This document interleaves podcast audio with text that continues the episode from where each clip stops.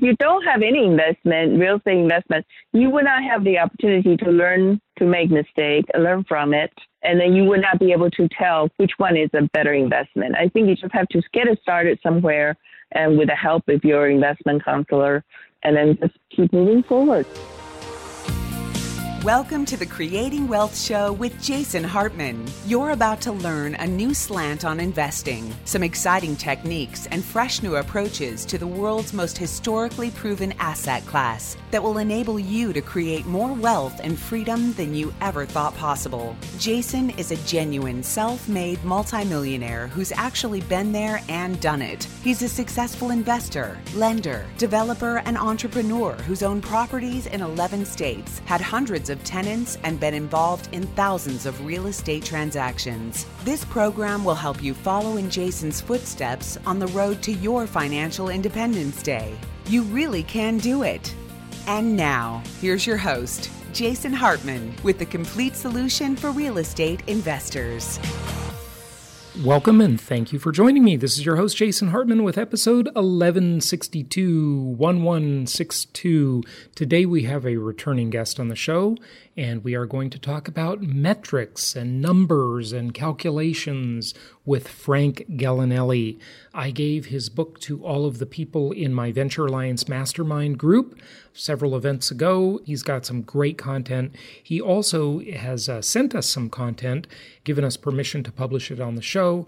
So we're going to be publishing some little lessons on future episodes, and I think you'll enjoy those too. Today we have an actual interview with him.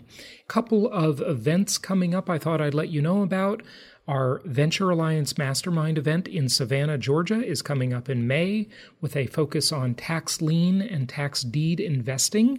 It'll be my first time having a focus session on that. My friend has agreed to speak at that event. I think she will be sharing some really good stuff with our Venture Alliance Mastermind group. You can always come to the Venture Alliance Mastermind as a one-time guest. You can check out more about that at VentureAllianceMastermind.com or at JasonHartman.com as well. And we have, after that, we have our Cuba cruise, Cuba and Grand Cayman, coming up in November as well. It's our first cruise event where we're doing it at sea, and I think that'll be a lot of fun. So in a nice, relaxed environment. So some of you out there I know have been saying you want more access to yours truly, and I am honored. So if you want that, the way to get it is in the smaller mastermind group, because at big events that we do, I just have to tell you, my attention is pulled in a million directions. And by the way, we had some good suggestions. We always get good suggestions because we've got such a great audience. So we thank you for that. But one of them from Meet the Masters in looking over your evaluations of the event was to offer a meal package and offer to include certain meals in the conference. Now, for our VIP and elite ticket holders, we did have a breakfast meeting. I want to do that every day of our events, but I also want to offer some more meal packages. We've done dinners and lunches before and all this kind of stuff, so we definitely are taking that into account at our Profits in Paradise event that will be on either side of our Venture Alliance cruise coming up in November. We will definitely take that into account and do it. We might have another event coming up in the summer sometime. We probably will, and just look for announcements on that later. But as far as the cruise and some of these really neat events we do, we want you to take your vacations with us. The cruise is family friendly, by the way, so you can bring the kids, you can bring the family. I think these are just good opportunities. I mean, if you're going to go on vacation, why not vacation with like-minded people? People who are doing the same things you are either doing or want to do, and people that are going somewhere in life. You know, one of the most costly mistakes I think I ever made in my life is not picking my friends, not like really choosing them with some direction, right? Mostly we all choose our friendships and our associations with just who's proximate, who's nearby, who's around us. And that's fine to be friendly with all of those people, but you can actually make your friendships work for you a little more when you're intentionally forming bonds with like-minded people who are going places, who are doing the things you want to do. So that's one of the things we really aim to offer here. Go to JasonHartman.com to find out more about all that stuff, or VentureAllianceMastermind.com to find out specifically about the Venture Alliance. Anyway, without further ado, let's go to our guest, Frank Gallinelli.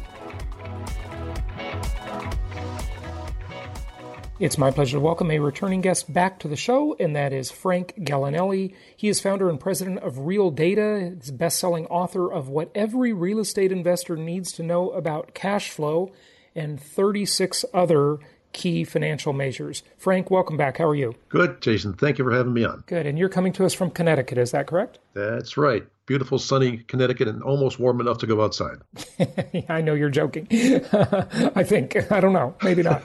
But there are so many numbers to know. And one of the real downfalls that especially the single-family home investor faces is they really don't pay enough attention to the numbers. They tend to, as much as they might like to think they're logical and analytical, they get a little emotional about things when investing.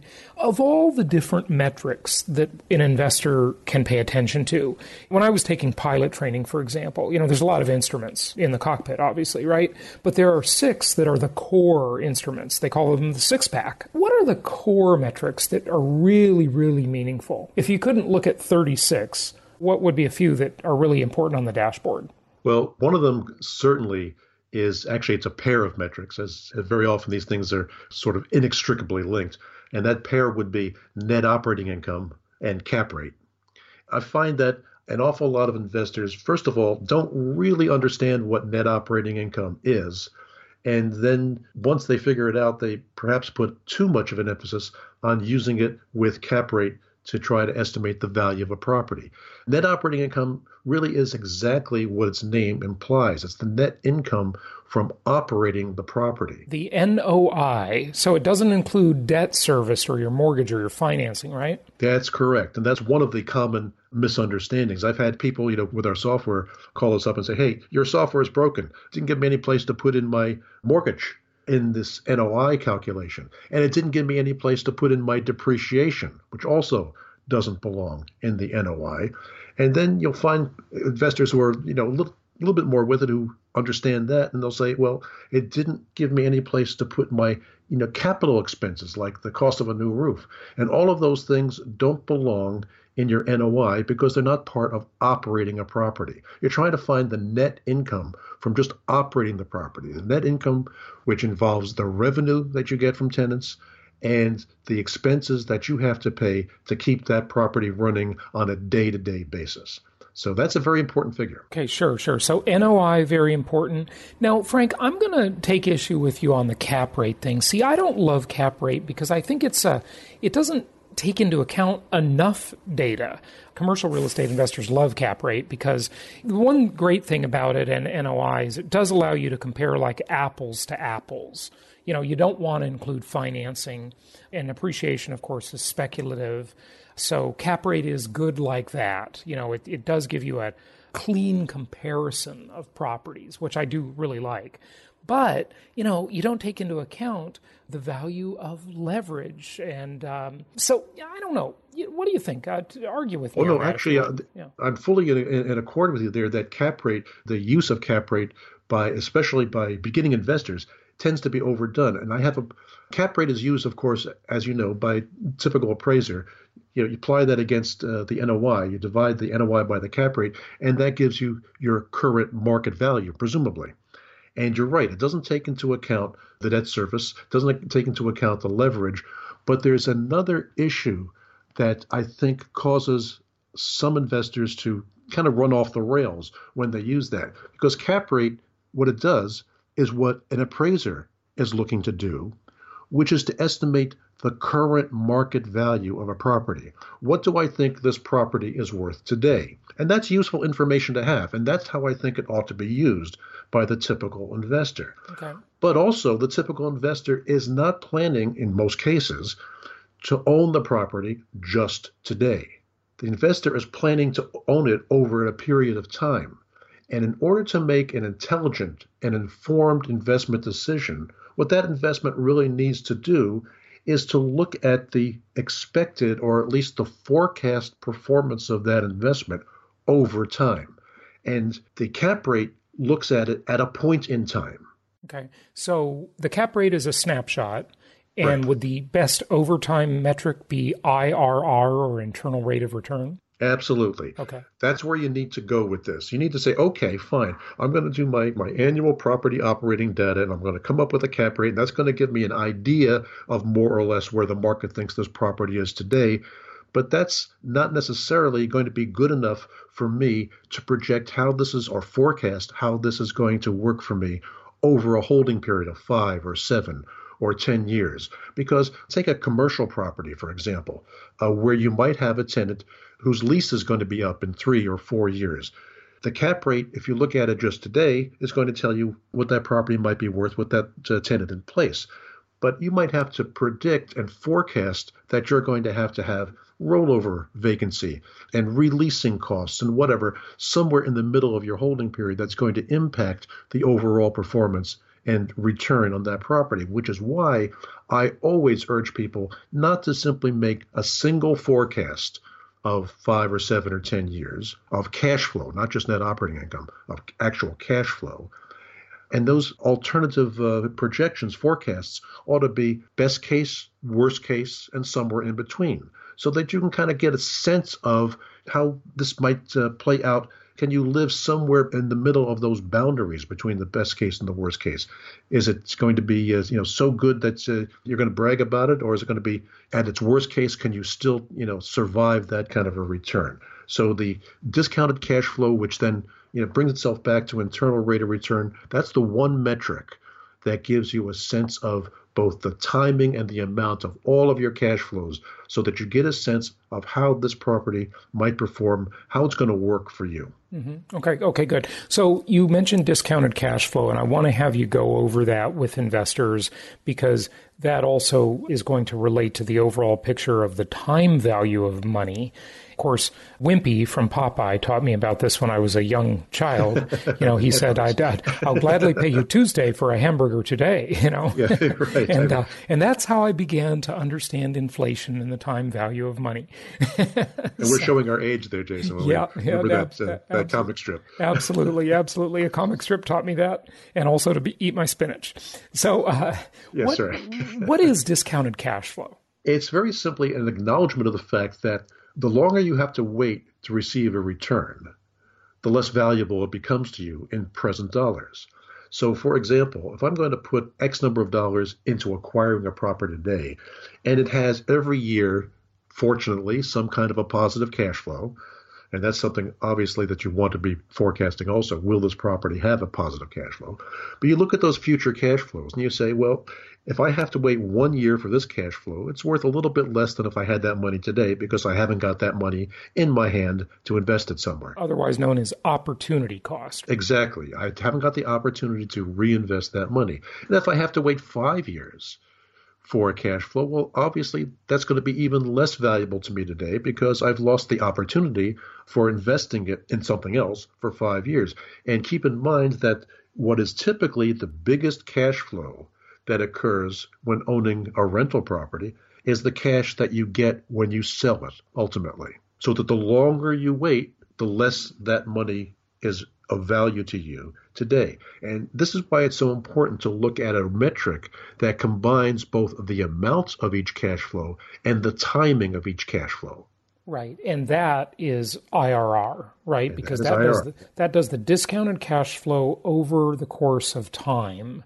And so that really is, is that the ultimate metric? When I was 20 years old and I was taking real estate investment classes and CCIM, that was like the holy grail. the IRR. And, you know, we had to figure it out with just a HP 12C calculator, and it was quite a bit of work, you know, to do it. Yeah, well, I'll tell you what, I'm a little older than you are. So when I learned it, there were no HP 12 calculators, and we had this book of something called Elwood tables, and we had to try to do it manually. An interesting aside here, when Microsoft first came out with MultiPlan, which was the precursor to Excel, we were beta test site for Excel and had done models on MultiPlan, and we actually figured out a way to do an internal rate of return calculation in a spreadsheet without having an IRR function. And so they called me up one day and they said, "How'd you do that?" Yeah, very, very interesting. Very interesting. You know, I used to walk to school and it was uphill both ways. In the Southern California snow. Joking, of course. Okay, so back to the topic at hand. IRR, still the holy grail? I think so. We've, as I said, we've been dealing with real estate investors through our software business for, let me do the math in my head here. I think it's 37, maybe 38 years now. And so we've had an opportunity to talk to a lot of them. And it seems that the IRR, among the more experienced, among the more knowledgeable investors, the IRR is what they want to look at. Yes. Okay, good. Talk more about discounted cash flow a little bit and inflation and so forth, because what's interesting about this is I talk, as you know, about inflation-induced debt destruction, my little trademark term, right? It's bad to wait for your cash flow. You'd rather have it it's better to have it today than tomorrow or next year or in 5 years. But it's also beneficial when it comes to the debt side of the equation, because that time value of money makes the debt decline in value, so you actually pay it back in cheaper dollars.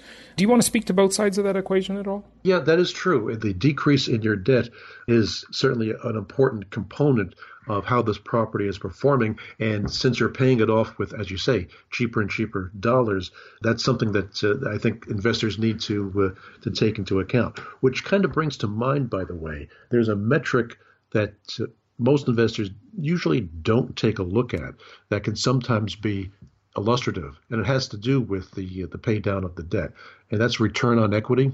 A lot of investors think of return on equity as being essentially the same thing as cash on cash return, but in both in my books and in my online course, I suggest that people might want to take a look at an alternative version of return on equity, because it can give you some actionable information.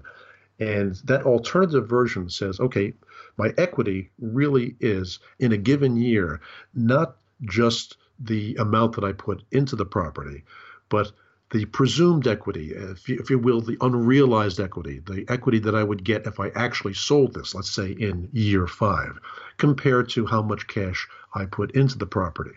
And the reason that can be interesting to take a look at, and you can look at it retrospectively as easily as prospectively, is that because your mortgage may be declining in balance faster and faster and faster as time goes on, and because the value of the property due to increased net operating income may be going up at the same time, that unrealized equity may be growing at a rate that's faster than your cash flow is growing. So to put this in the simplest terms, you could look at a property and say, okay, I'm going to look at the return on equity if I sold it at the end of year 1. I'll look at the return on that presumed or unrealized equity if I sold it at the end of year 2. Or I could even look backwards over the past several years. And I want to see if that return on equity is declining dramatically. It very often does. As you hold a property longer and longer, the equity may grow faster than the return does. And what that can tell you is, I've got too much cash tied up in this property. Right. Ah, I love it. I love it. Okay. Because I have argued before, and I don't really mean this literally, okay, when I do it, but I've argued that there is no such thing as ROE, or return on equity, meaning exactly what you're saying. I know there is, but there isn't, okay? It's kind of a play on words. In other words, the return on equity will happen regardless of how much equity you have. Some return on equity will exist or not exist. But, and I don't know, I might be not explaining it well. I've just woke up recently here. But it's an interesting point. And what you're saying is that the more equity accumulates in the property, the more your return actually declines, right? That's Is that what you're saying? Yeah. That's exactly what I'm saying. Okay. So I'm glad you said that, but let me just make one more comment. So this is the problem, and why I say to investors, don't be deceived by cash flow, because as your equity increases, your return declines, but your cash flow goes up. And so many investors are hypnotized and they think they're winning when they're actually losing. And other times they think they're losing when they're actually winning, right? Yeah, yeah. You're exactly right. And this is a situation that's very often overlooked. If there's too much equity in that property, well, then maybe you need to sell it and trade up, or maybe you need to refinance it and trade up. And you can do that beautiful thing we call a 1031 tax-deferred exchange. You could do that as well. Thank you. Third option. There you go. Yeah. But or refi till you die. You can do the refinance strategy as well. Yeah, go ahead. Yeah, no, you're exactly right. This is one of those metrics that's kind of hidden under the bed cover somewhere that folks just don't take a look at. The way I'm describing it is kind of non-standard. I think I haven't seen anybody else really suggest doing this kind of a calculation this way. Kind of violates standard definitions, but that's okay. Yeah, no, that's good. Okay, is there a time, Frank, where it just doesn't make any financial sense to acquire properties? There can be a whole number of situations, I think, where investing in real estate just doesn't make sense for an individual. It can start as, it's almost like you throw a pebble in the pond there and you see these ripples. Some of the ripples are really close to the investor, they're personal, and others are property specific, and other times it's market specific. On a personal level, one thing that I always try to remind everyone when I'm teaching a class is that investment involves risk. And if you don't have a tolerance for risk, either because of your personal makeup or your financial situation, then you maybe ought to think twice about this, because you're not going to be a happy camper. Because not every investment works out, no matter how good you are. Have you ever had a bad investment, Jason? Oh, sure. Yeah. There you go. Yeah. The time that I get burned, and I, from time to time, I just make the mistake, even though I'm violating my own 10 commandments of successful investing.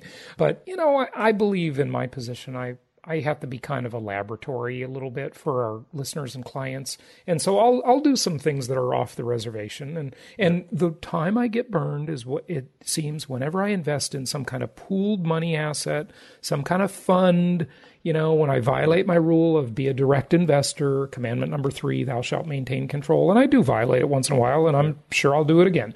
If nothing else, it's a learning experience, and you minimize the amount you put up in those kinds of things. But yeah, absolutely. That's certainly one. The other area where I see that people go astray is not really doing their due diligence. Oh, well, sure, yeah. They forget that the due diligence involves not just the property, where you've got to look at the physical structure, but also, for example, make sure you read all the leases. But then the due diligence has to extend out to the marketplace, because no property lives in a vacuum. And if you don't do your due diligence about the place where you're investing, you really don't know what you're getting into.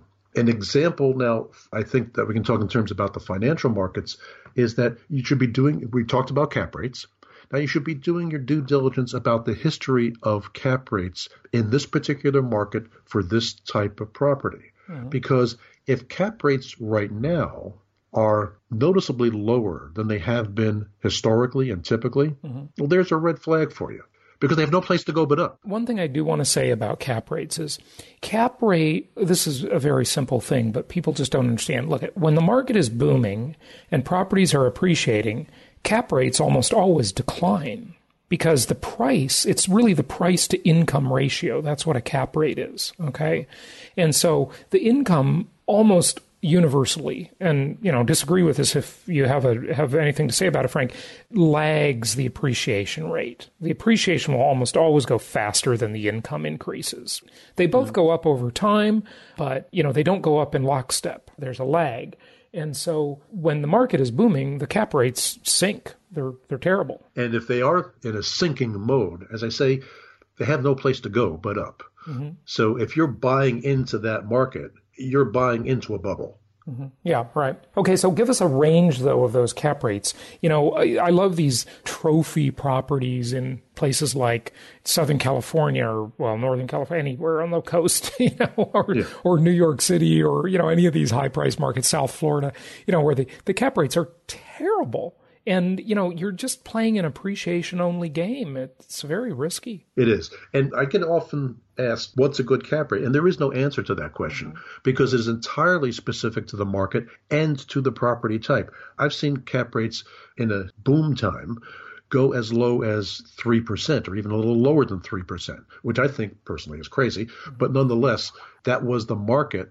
But that suggested that that was atypical, that it should have been somewhere closer to 6, because if you looked at a 10-year history, you would have seen 6 was typical. In a different market, though, where the return on investment needs to be higher in order to attract buyers, it's certainly not uncommon to see cap rates in the range of 10 or even higher. Mm-hmm. So it really is very much, it's like politics. It's very much a local phenomenon. Right. And I think that the investor needs to be aware of that fact, that can't go and look at a property and say, oh, that's, you know, I really like the cap rate that this is showing right now, because it may not be typical for the market. Do you have sort of a range on cap rates, like a minimum acceptable cap rate that you think of at all? Not really, as I say, because it would really depend on the location. I hate to keep on evading your question here, sure, Jason, but it really is. I think if you lose sight of the fact that it is local, it is market-driven, that if you do get into these, you know, coastal communities sometimes where the demand is so high that investors will accept a lower cap rate, if that historically seems to maintain itself during normal economic times as well as boom and bust, well, then that would be the appropriate cap rate. That would be what other people, because one of the things you're looking at when you're looking at a cap rate is, what do I think I can get for this property 5 years down the road when I go to sell it? Well, if for the last 5 years, the cap rate around here has been 6%, there's a good chance that that was going to be the right cap rate, you know, going forward, unless we have a real economic disruption of some kind. But if traditionally it has been 10%, then, you know, you might have to be looking at 10% and accept a lower price. Yeah. Okay, good. What else do you want people to know? Oh, my goodness. Yeah, there's an open question for you. There you go. Yeah. I want them to know, I think, and this is an entirely self-serving comment, but I want them to know that in education is an essential part of being a good investor. One of the things that we learned being in business for as long as we have, we started this business quite by accident more than 30 years ago, not because we wanted to go into business. I developed these models for myself because I was trying to figure out a deal that I, you know, was having a challenge doing all those numbers on a yellow pad, and had one of these new funny devices that no one had heard of before, a personal computer. So I tried to do that, and a couple of colleagues looked at what I was doing. They said, and again, I got this how did you do that kind of comment. So I decided to try to see if other people might be interested in it. And in doing that, and then dealing with the people who would take our analysis software and try to use it, I came to realize not too many years into that business that if you didn't understand how investing works, if you didn't understand how the metrics affected your decision to buy or not buy, to sell or not sell, you know, what was the point of our developing software for people? Because they really wouldn't understand what they were getting out of it. And that got us onto a second track, in an educational track, started writing blog posts, or back then we called them articles because there were no blogs, then blog posts, and then books, and then finally to online courses that could teach people from the beginning, you know, how do you work through the metrics? How do you understand the process of evaluating an income property? So if there's one thing I'd want people to know about investing in investment property, is that as with any other business, you really need to know how it works. You need to get your education and not just jump in and figure, well, you know, it's all going to work out just fine. Yeah, sure. Yeah, I would even say, I mean, you look at this broken model known as college. You know, it's just a ripoff. It used to be good, and you still need it for some professions, of course. I'm not saying that education is bad. I think it's great, but it's become a bit of a scam. I mean, I don't think there's anything denying that. You know, the student loan debacle and so forth are just taking advantage of people, and it's outrageously expensive. But even the school of hard knocks that you get from real estate investing, and listen, you're going to have them. Things will not go as expected. You know, if there is one rule or law that applies universally, it is that one. There will be problems. Things will surprise you. They will not go as expected. And even that is, you know, really part of your education. You know, look at it as like, hey, you're paying for some education here. You know, you had some tough things happen from time to time, and you learn something out of it, and you make sure it doesn't happen the next time. That's just part of life too. So that's part of the education. Oh, I don't disagree at all. Yeah. My feeling is that you can at least hope to minimize the unintended consequences of some of your actions if you understand how the process works. Yeah, absolutely. So you cannot guarantee, as I said earlier, investing is all about risk, all about a willingness to make decisions and take action in a situation where you have imperfect knowledge. But at the same time, you should be able to recognize the signs of a good investment or a bad investment so that you can minimize the number of hard knocks that you get. Very good point. Frank, give out your website. RealData.com. That's where you can find information both about our software and about our courseware. And the books. I gave your book. I bought a bunch of your books and gave them to my Venture Alliance Mastermind group, and everybody really enjoyed those. So keep up the good work, and we should have you come and speak at one of our events in the future sometime. So we'll talk about that. Frank Gallinelli, thanks for joining us. Thank you so much for listening. Please be sure to subscribe so that you don't miss any episodes. Be sure to check out the show's specific website and our general website, hartmanmedia.com, for appropriate disclaimers and terms of service. Remember that guest opinions are their own, and if you require specific legal or tax advice or advice in any other specialized area, please consult an appropriate professional. And we also very much appreciate you reviewing the show. Please go to iTunes or Stitcher Radio or whatever platform you're using and write a review for the show. We would very much appreciate that.